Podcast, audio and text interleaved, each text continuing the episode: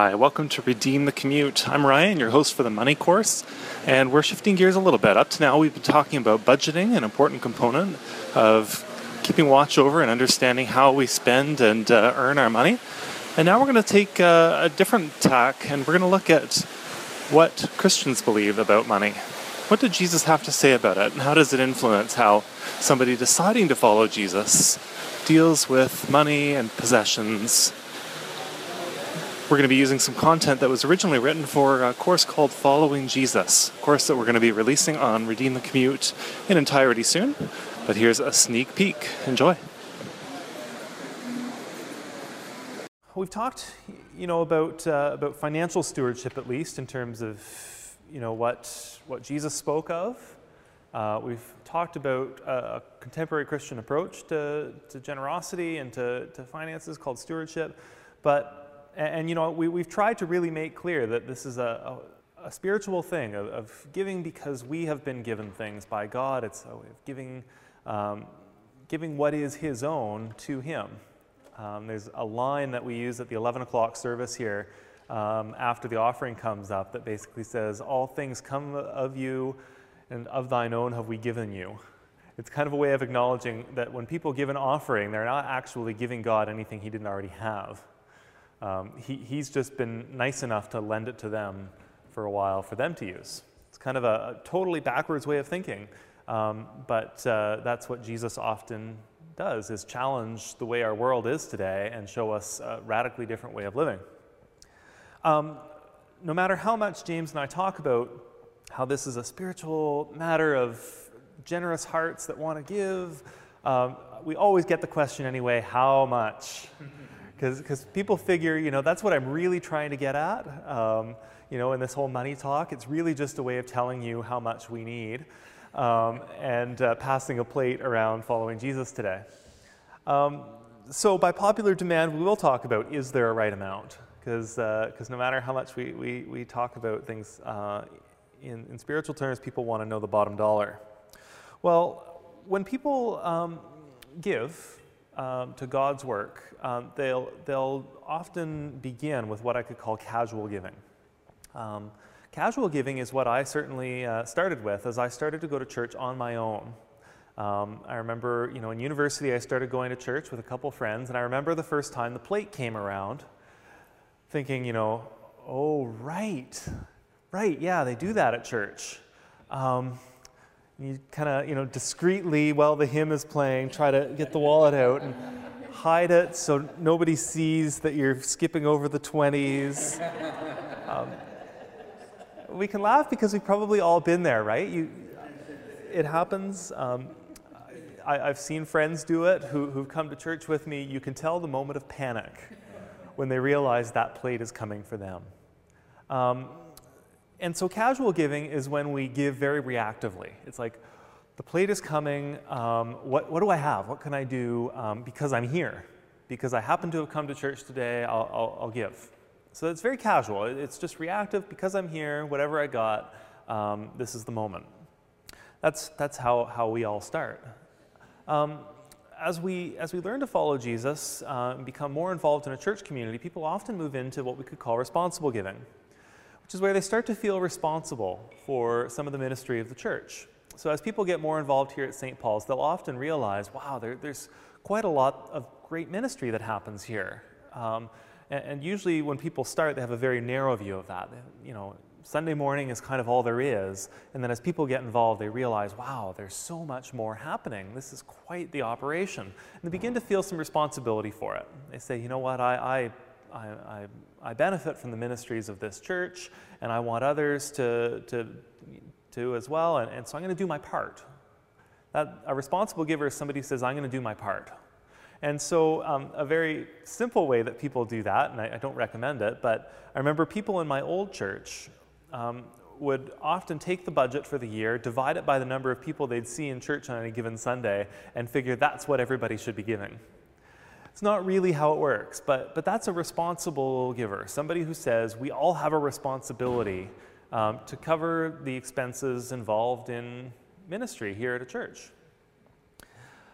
Um, my sister uh, went through this kind of a, a, transition as well. I remember one year she uh, was invited to be on the advisory board of the church we'd grown up in. And uh, so she went to a couple advisory board meetings, and then the annual general meeting came about. And she said, Well, I guess I'd better go. Since I'm on the advisory board now, I'd better see what this is all about. And they presented the budget for the year. And she called me that night and she said, Ryan, I just realized I'm the biggest cheapskate here. She was moving from casual to responsible giving. Um, she she, she uh, had realized the extent of ministry that was happening and what it truly cost and wanted to, to do her part. But then, as people continue to follow Jesus, continue to grow in faith, they, they then um, are encouraged to move into proportional giving. It's similar, right? Uh, responsible giving, you take the budget of the church and you decide what your part is, what your responsibility is. But proportional giving is when you take your budget, your income for the year, and you figure out what you can give. See, this is where churches can grow in their ministry to others because we're not just covering the expenses for the year, but people are giving generously out of their hearts so that others can be served above and beyond what we ever imagined we could do together.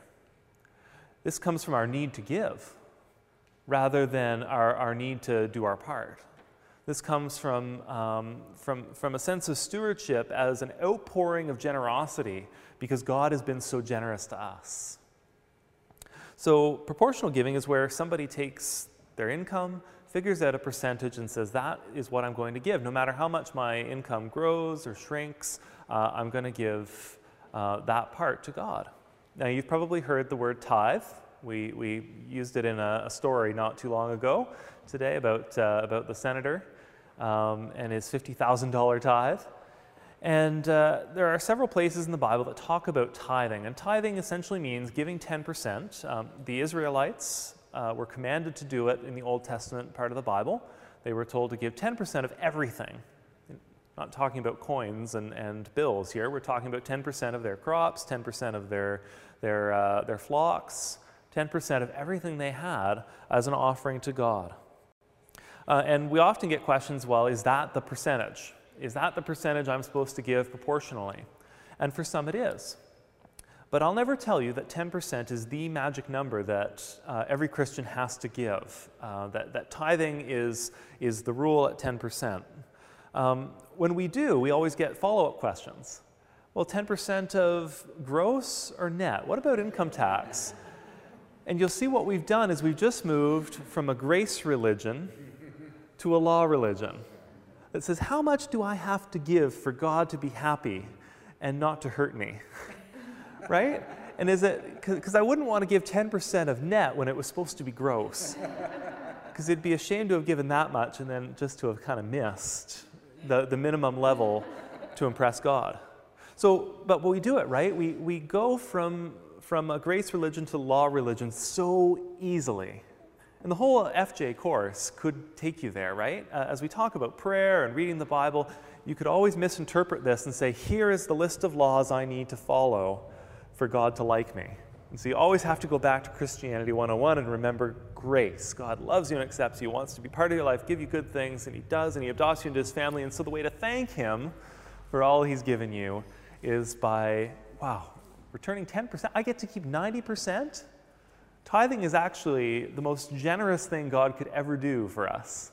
Uh, it's not God taking 10% away from us, it's God giving us 90% and saying, um, all I'm going to do is hold 10% back.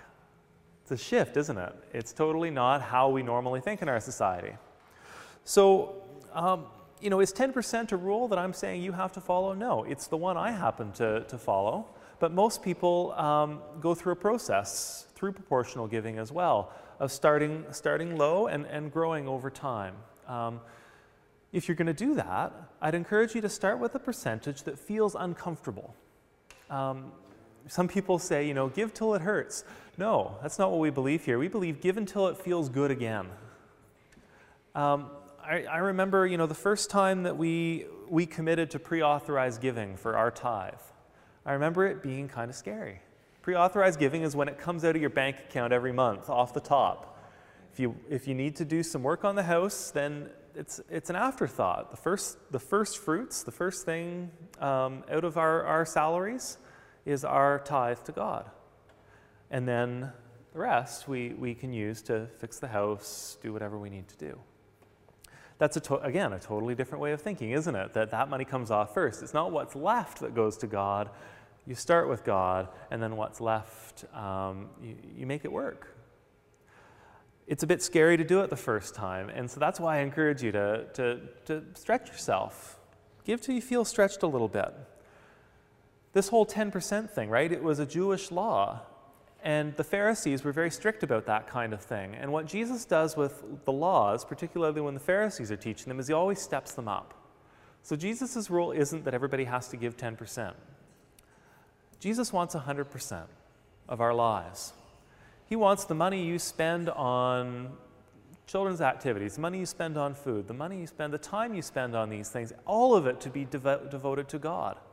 He doesn't want there to be a God part of your life and then a family and a work and a school part of your life. God wants to be part of the entirety of life. God wants to be at the center of it. That's a totally different way of thinking. And it's what Jesus does with everything else the Pharisees talk about. They say, don't murder. Jesus says, don't even want to kill the guy. They say, don't commit adultery. He says, don't even look at her. They say, give 10%. Jesus says, you can do better. Give me all of your life. Follow me. Allow me to, to transform every aspect of your life money and everything else. That's the place Jesus wants in our lives. Jesus says giving generously can lead to a life that really is life. Describe what that life would be like, that one true life, and how it differs from this one. I hope you'll share your thoughts with others and that you won't just do this alone. Please start a small discussion group to discuss our courses and our daily challenges. Have a great one. Bye for now.